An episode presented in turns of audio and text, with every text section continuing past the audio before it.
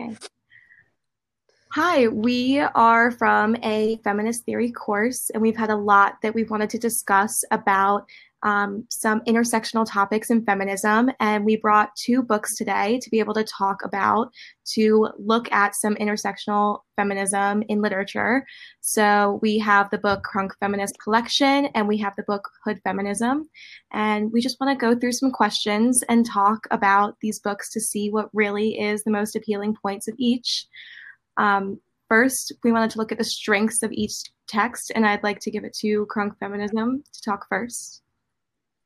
All right, yeah. So the Crunk, Crunk Feminist Collection is actually able to appeal to a wide readership because the book is a collection of different posts and subjects from an intellectual community where um, scholar activists from different backgrounds are able to discuss feminism in the hip hop generation, which is um, a big passion of theirs. Um, there's a bunch of sections. Some will make you laugh, some will make you cry, some will make you feel like um, there's this big call to action. Um, there's this warming togetherness that the authors share. They don't pretend to see eye to eye on every single subject, and instead they focus their differences in opinion and experience in their writing. Um, one big uh, subject strength that I found when I was reading the book is their discussion on Black Lives Matter and racism, which is a um, big movement that we're going through right now. So if you're looking for something um, to discuss on that, that book does a really great job.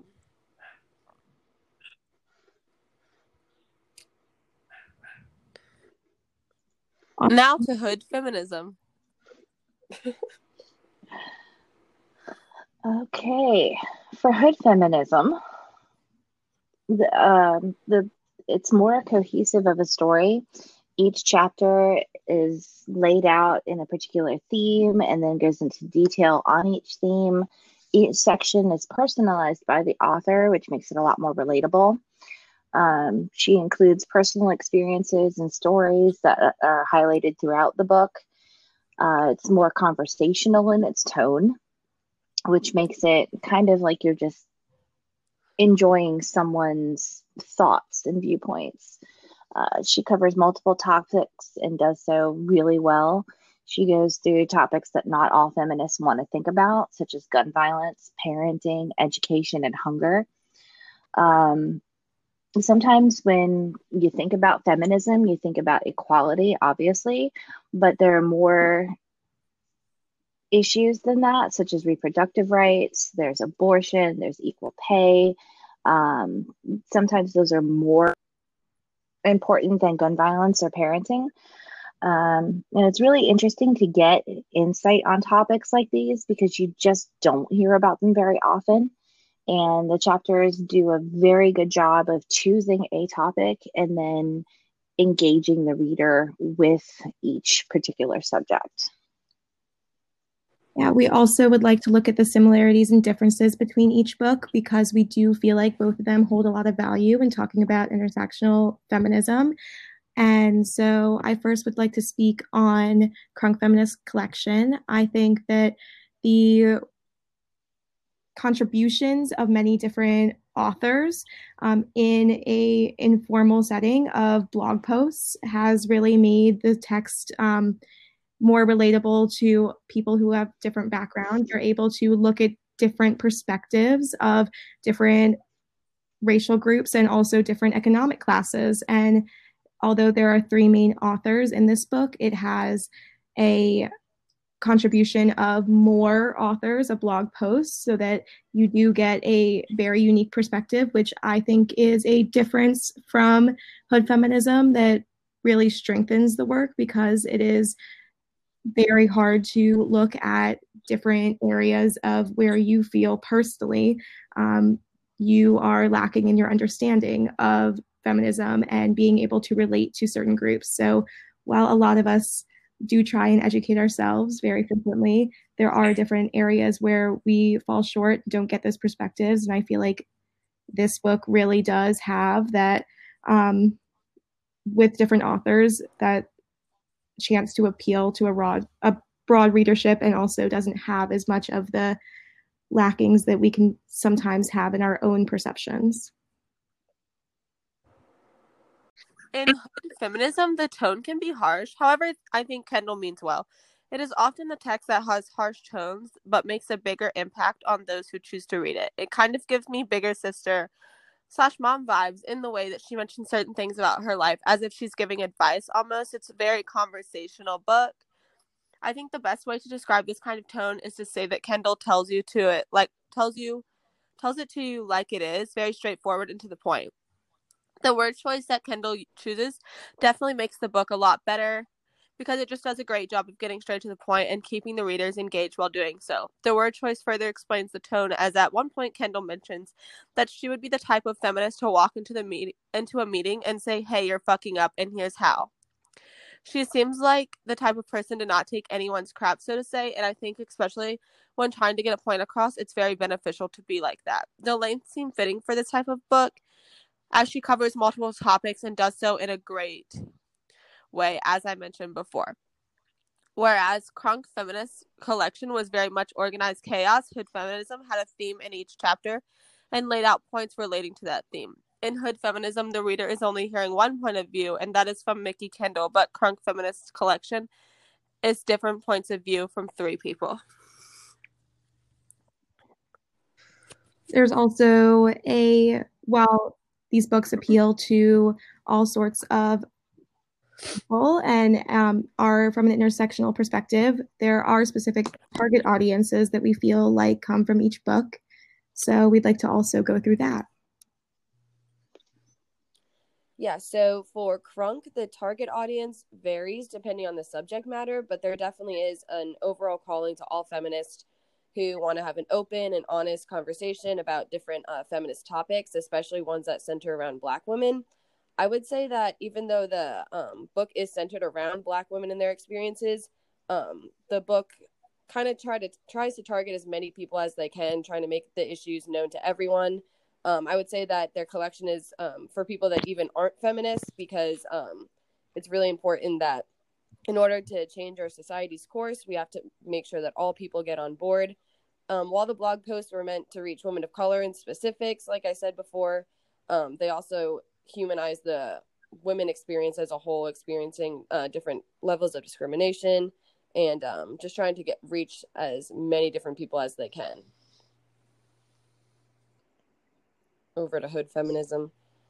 So for Hood Feminism, the target audience feminists, but there's a specific evident um, emphasis for white feminists to uh, main white mainstream feminists to read and absorb the information. Um, it's she's looking to call out the more privileged um, feminists. And on page 13 in the introduction, um, she says that, quote, my feminism is rooted in an awareness of how race and gender and class all affect my ability to be educated, receive medical care, gain and keep employment, as well as those as well as how those things can sway authority figures in their treatment of me. As a Black woman, Kendall understands the struggles and wants to bring awareness to it. Um, that quote is so thoughtful, yet it holds a lot of meaning. Um, another quote that we feel fits the, the question is also from the introduction. And she says, For a movement that is meant to represent all women, it often centers on those who already have most of their needs met. This quote's eye opening. It's something that we never really think about un- until you read something like this. But she's right. We focus so much on fixing things that uh, particularly affect the majority. And we don't really think of the minority, which is sad because we really should be fixing things across the board in all aspects of uh, feminism.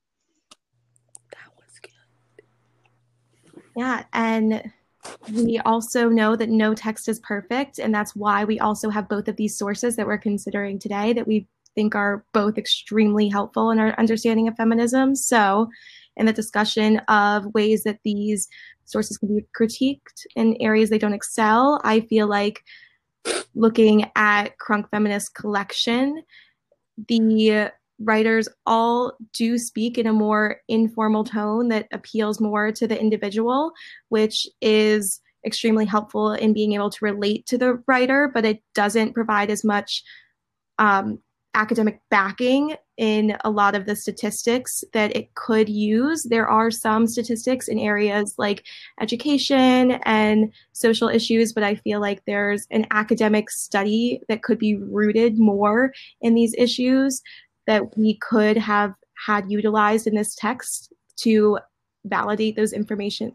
that information more and make it more appealing to the reader to go away with that information and have knowledge that they can carry with them in these conversations and also a inclusion of third world feminism and black women's experiences outside of america would also be helpful because this is very rooted in cultural things we see in the current day Absolutely. So in Hood Feminism, um, we really enjoyed how Mikki Kendall approaches the book.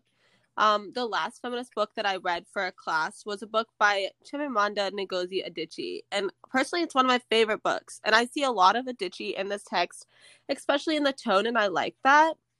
Um, I think the tone could be a lot better in terms of maybe not coming off as like harsher or like as if we're like in an argument with Kendall, but I think that a harsh tone um, is very beneficial to the readers and it can like get into the readers' minds and make those individuals want better for society, furthering the wanting to implement change in the topics that Kendall discusses throughout the book.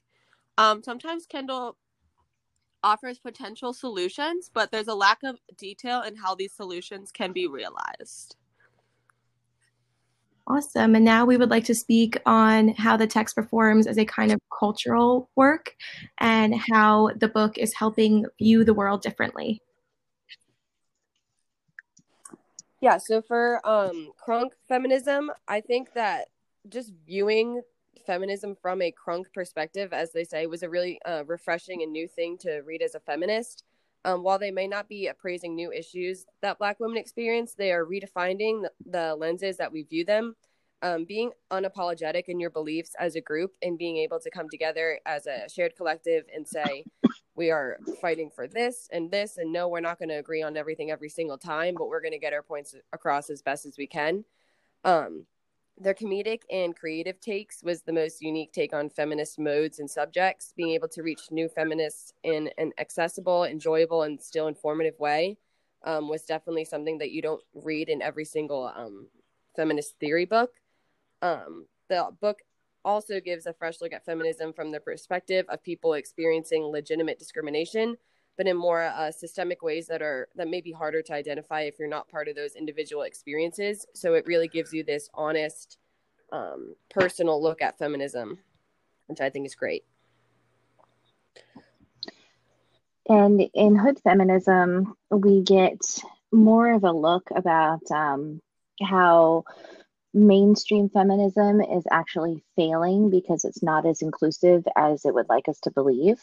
Uh, there's not really a lot of diversity with mainstream. So it's failing because of the lack of inclusiveness and awareness for those issues, which haven't been solved yet. Um, in it, she talks about how we as feminists can include everyone, not just those whose problems are already fixed. Uh, she goes and highlights issues across the board in hopes of educating people because the quote this time instead of some this time instead of someone else writing about people like her she is the one writing about girls like her Awesome. And we also wanted to just highlight specific sections of each book that really connected with us. And first, speaking on Crunk Feminist Collection, I particularly was moved by the section entitled My Brother's Keeper and the co-option of intersectionality. It really took into account how Black women feel as both appealing to trying to help fight racism and appeal to that side, but also being feminists and really trying to also work for the rights of women simultaneously and through how slavery emasculated black men and made it impossible for them to assume their place in what they felt like was really their masculine roles in the heads of family and how it really has affected the cultural understanding of black people in general and has made black women particularly vulnerable to that sort of um, sexism that is still very ingrained in our society today. And so it really did